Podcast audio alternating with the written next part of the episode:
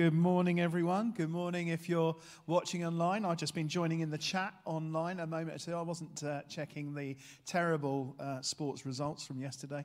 Uh, the rugby was great, football horrible. Um, but I was just saying hello to the people online. So, so uh, welcome to you. And yeah, we're in a season. I love that song, um, Magnifying Jesus. We want to magnify Jesus, don't we? I was thinking that um, as Tim was just sharing about our finance. Uh, you know, as we look into next year, we've actually got a really significant gap. We've got, uh, a, you know, we're looking ahead to a year of full activity uh, but coming off the back uh, uh, of a year of restricted income because of COVID. That, that's not a surprise. No one, you know, that's the reality that we're working in, but there is a massive gap. And you can either magnify a massive gap uh, or you can magnify Jesus, can't you? And his amazing provision. Because we also, by the way, put a roof on the, on the building, didn't we? Just his timing was perfect, just before COVID hit. So, and uh, yeah, today, as we think about prayer, we want to magnify Jesus because we're coming in towards the end of our end of our time together.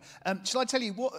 I wonder, what's your key signal that Christmas is coming? I, I have one, and it really annoys me that this is the thing that actually makes me feel kind of Christmassy? What, what, what makes you feel kind of Christmassy? Um, I saw it on telly yesterday for the first time, this, this thing.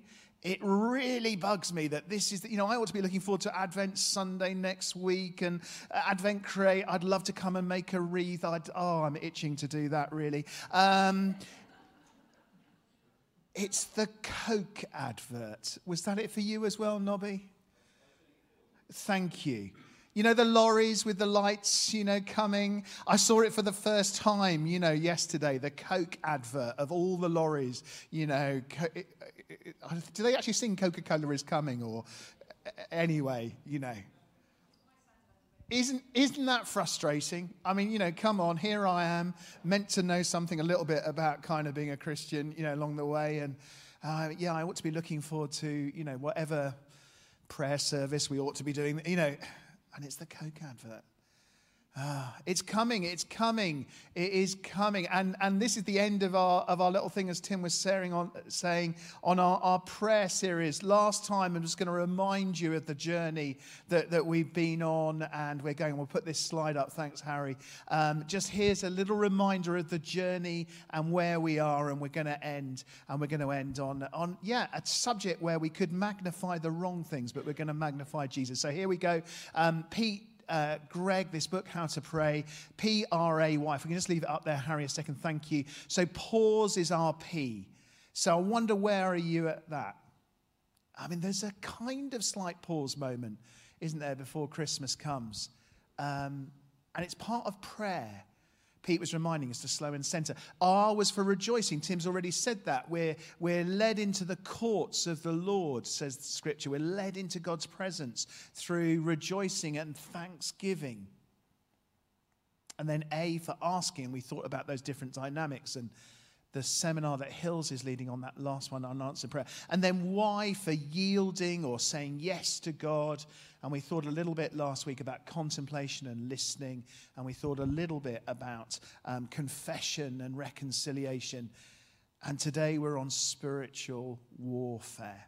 So let's let's move move on. Thanks, Harry, so much. So we're on we're on this last part of saying yes to God, and we're on this this topic of, of spiritual warfare. Pete Greig, I reminded, I said last week in his book, talks about this last section, P R A Y, yielding, as as being the the the final step is is of surrender in prayer. That's that's what's going on when we follow this pattern that Jesus gave to us when the disciples said, How do I pray? That was their one question. Do you remember a few weeks ago? I think it might have even been Tim who said, What was the one thing they wanted to know about? What was the, the desire that they had? It was to know how to use the gift that God has given to us for relationship, for uh, how to magnify everything that is good and is therefore of God and therefore everything else to diminish and reduce. It's a, it's a prayer, and the final why, yield, is, is surrender. Yielding to God's pre- presence. Um, I love uh, a, little, a little prayer that I came across the, the other day. Um, Dear Lord, so far today I've done all right. I haven't gossiped. I haven't lost my temper. I haven't been very nasty, greedy, overbearing, selfish, or obnoxious. I'm really glad I've accomplished all of these things on my own. But in a few minutes, Lord, I'm going to get out of bed. And from that point on, I'm going to need all the help I can get. Amen. Do you feel, do you feel that? I wonder. So, yes, the end of the Lord's Prayer. And this topic today, spiritual warfare. Here's what Jesus says, doesn't he, in Matthew 6:13. Lead us not into temptation, deliver us from the evil one. I've got a challenge this morning, haven't I, to kind of almost have the right look on my face, I, I think, with this topic because, because I'm going to do a lot of smiling. I'm going to do a lot of kind of positivity. I'm going to do a lot of magnifying God and His goodness, I hope, even as I talk about this most serious of topics. But as I do that, it's quite hard to adopt the right face because I don't want us to underestimate the significance of spiritual warfare. I, I don't want us to not be aware of the bigger picture that there is and that we've got to be, got to be so conscious of this morning.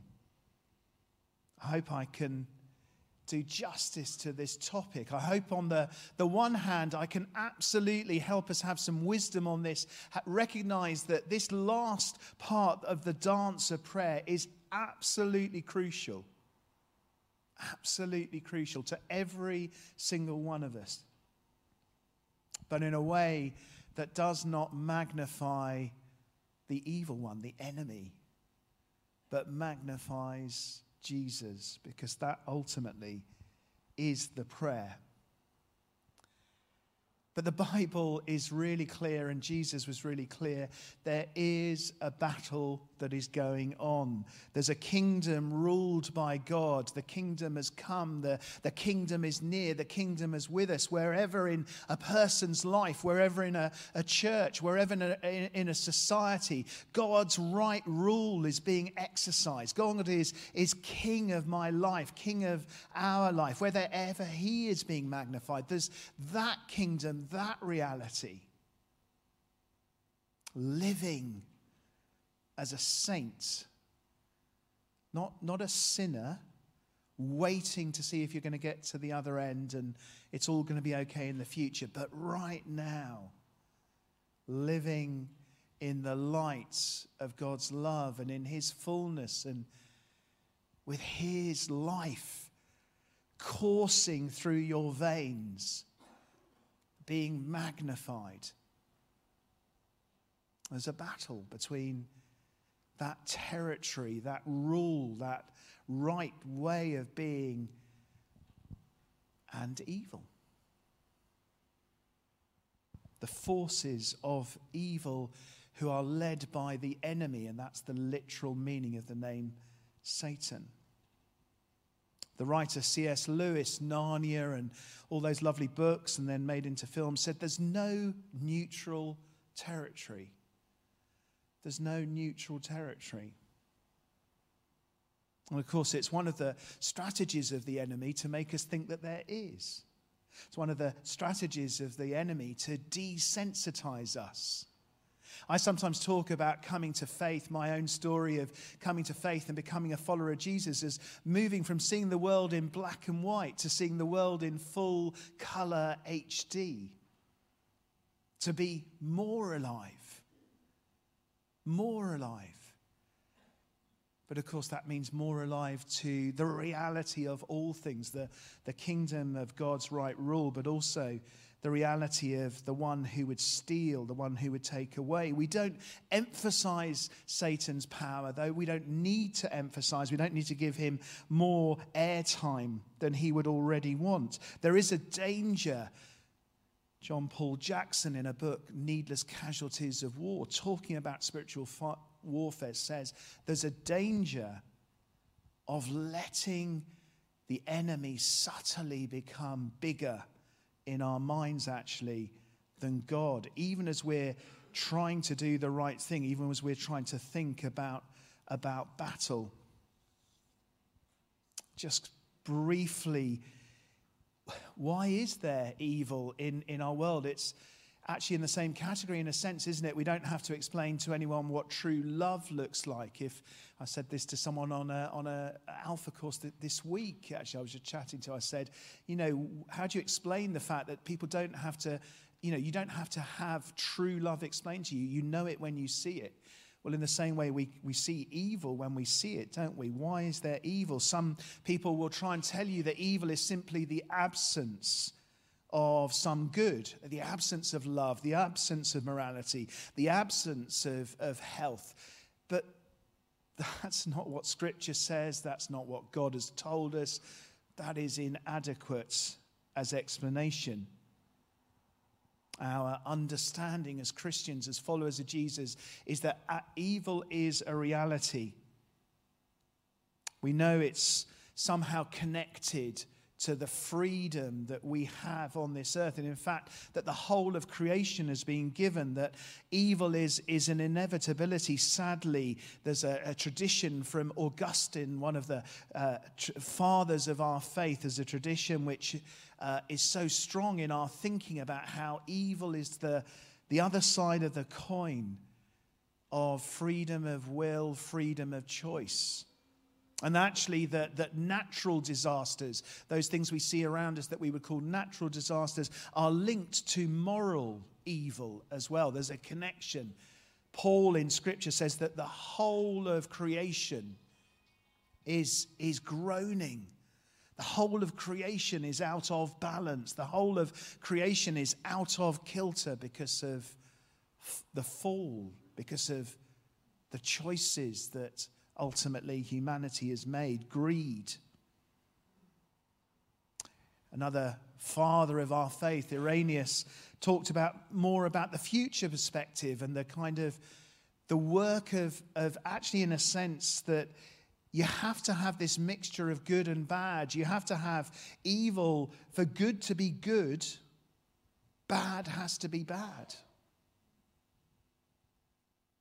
And we can see, can't we, how so often in what we might look at and others in the world would look at natural disaster and natural suffering and, and see how human wrong choices exacerbate, make it worse. We see that with climate issues at the moment. I don't know why God has done things the way that God has done things. I don't know ultimately, you know, whether or not in heaven, when I'm in his presence, I'll even be bothered about some of the questions that deeply, deeply concern me now about suffering and evil. I, I don't know. Perhaps for heaven to be heaven, those questions won't even be in my mind any longer. But yes, God has allowed this world to be like this world. He's given the reality of freedom of choice. There's an integrity in creation which he respects. And there are many things that I can't understand and I can't explain. But I have a sense of the choice that there is. There's a choice when it comes to evil and when it comes to, to suffering. I want to pray. I want to be in the fight, whatever that would look like, and I'm going to say a bit more about that. There is no neutral territory. Are you up for being in the fight? Are you up for praying? Need to be wise. Scripture tells us this Ephesians 6 tells us, uh, 6.12, that there are principalities and, and powers. So there are divisions within evil. Evil is certainly not just some impersonal force. It has particularity. It has personification. You can be in the presence of evil and, and feel it in a very personal and real way. I've, I've experienced that.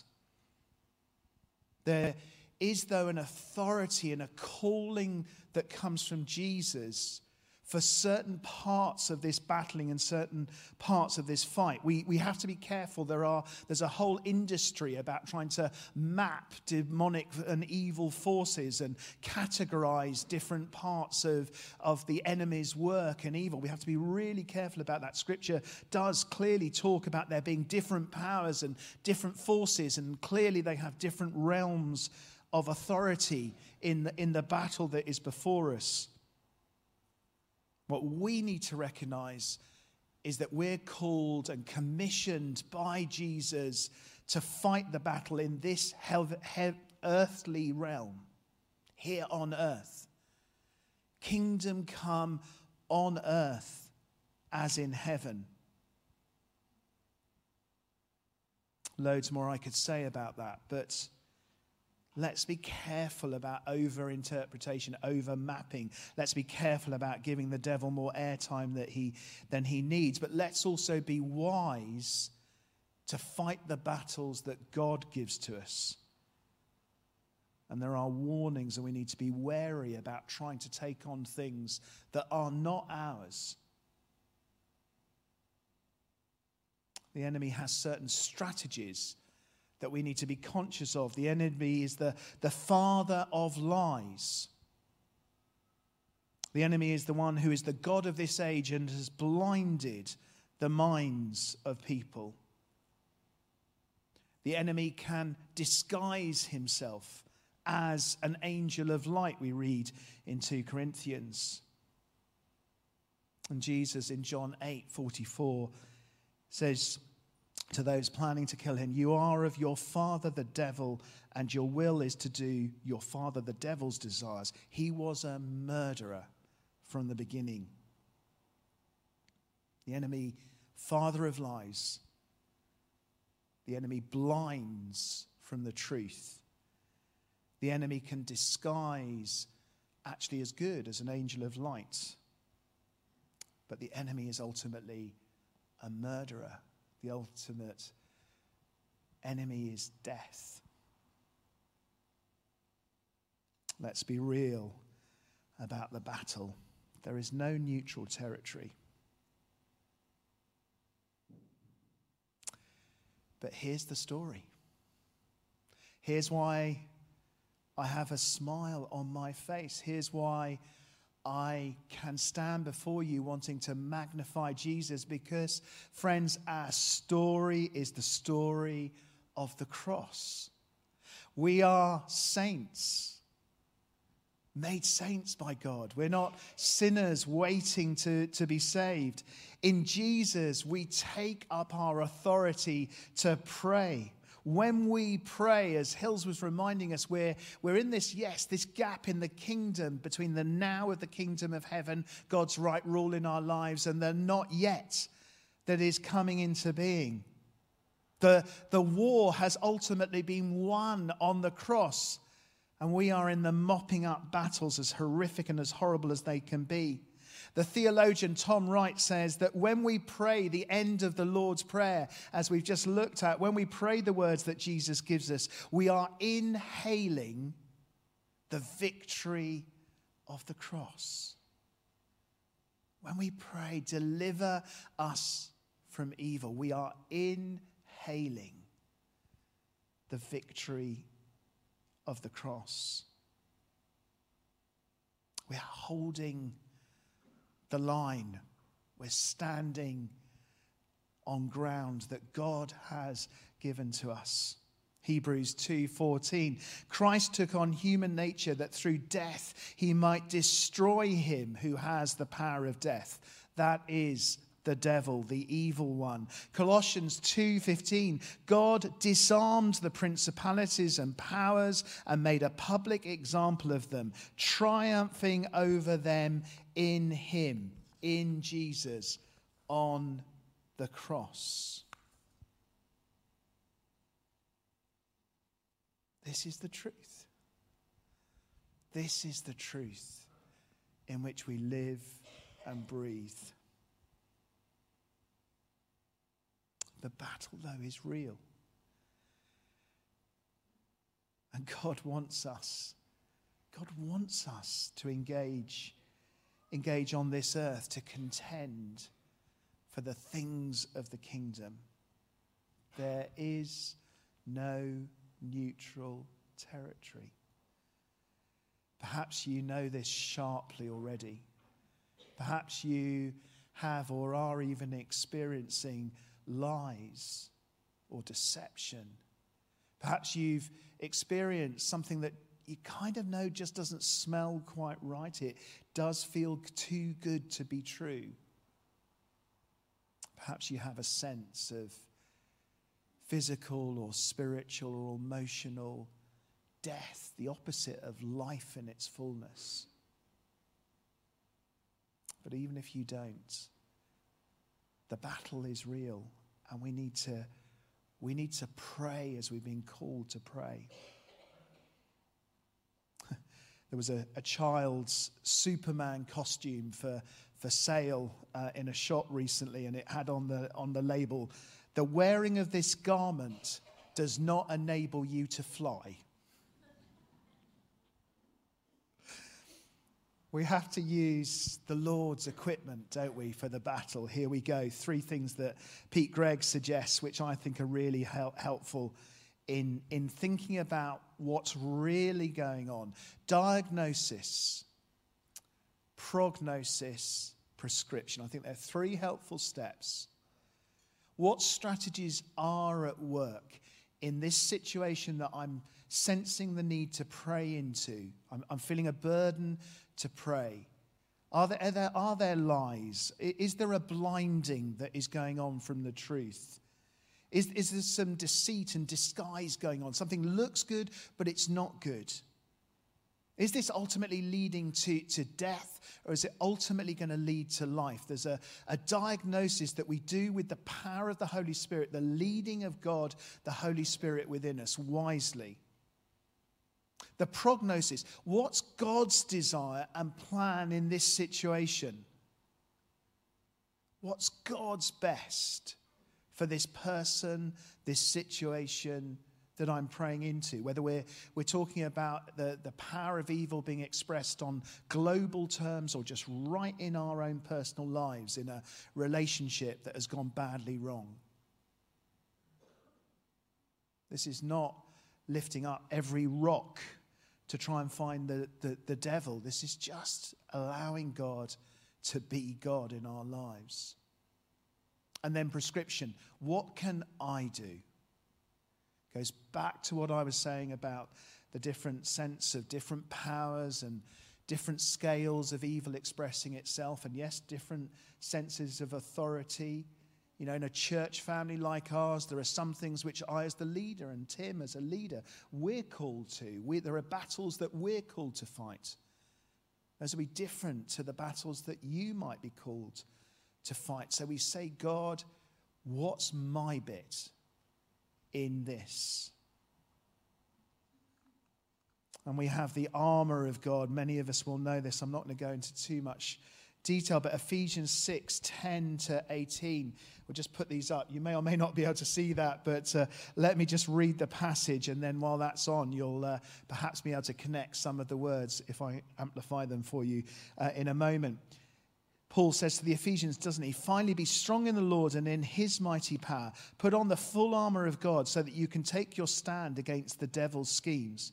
For our struggle is not against flesh and blood, but against the rulers, against the authorities, against the powers of this dark world, and against the spiritual forces of evil in the heavenly realms. Therefore, put on the full armor of God, so that when the day of evil comes, you may be able to stand your ground. And after you have done everything, to stand. Stand firm then, with the belt of truth buckled round your waist, with the breastplate of righteousness in place, and with your feet fitted with the readiness that comes from the gospel of peace. In addition to all this, take up the shield of faith with which you can extinguish all the flaming arrows of the evil one. Take the helmet of salvation and the sword of the Spirit, which is the word of God, and pray in the Spirit on all occasions with all kinds of prayers and requests. With this in mind, be alert and always keep on praying for all of the saints. The belt of truth, protection around the, the very centers of our being is the imagery. The breastplate of righteousness, that's covering back and front. The sandals of the gospel of peace, uh, stability, readiness is the imagery from the Roman soldier there. Stability, cleats on the bottom of their sandals. Shield of faith, protection against attack doubts, accusations, deceits. The helmet of salvation that God gives us to, to wear is the assurance in Jesus' power. And the sword of the Spirit, the powerful weapon, the word of God that we can wield. Again, John Paul Jackson in that book, Needless Casualty of War, says we need to be really careful that we battle in prayer Christ's way not the devil's way. We need to battle Christ's way, not the devil's way. We don't need to be shouting. We don't need to be aggressive. We don't need to be deceitful. We don't need to do any of the tactics of the enemy, but we rebuke, as Jesus did, calmly in our, in our prayer. We pray purposefully. We don't have to shout and scream. We can just pray purposefully. Your kingdom come, your will be done on earth. Let lies be removed. Let light shine. Let, let, let the truth flow. Let life come in this situation. We're seeking God's power not our own. We're not trying to put on a spider suit and pretend that we're suddenly a super person. We have the power within. Some of us will know from our Old Testaments, Daniel in Babylon, and, and Babylon as an empire represented so much that was dark and so much that was difficult. There were so many powers arrayed against Daniel. And what did he do? He repented first. So critical in spiritual warfare. We'll be doing it if we're following the pattern of the Lord's, fair, Lord's prayer. Fair prayer. We repent first. He fasted, didn't he? He took the time with God and then he prayed. I love the little saying the greatest oak was once a little nut that held its ground. The greatest oak is a little nut that held its ground. I don't mind being a little nut for God if I could become a great oak, if I could plant my feet. Repent, be real with God about where I am, and invite His power. I love someone else who said, Memo to me from God today starts I am God. Today, I will be handling all your problems.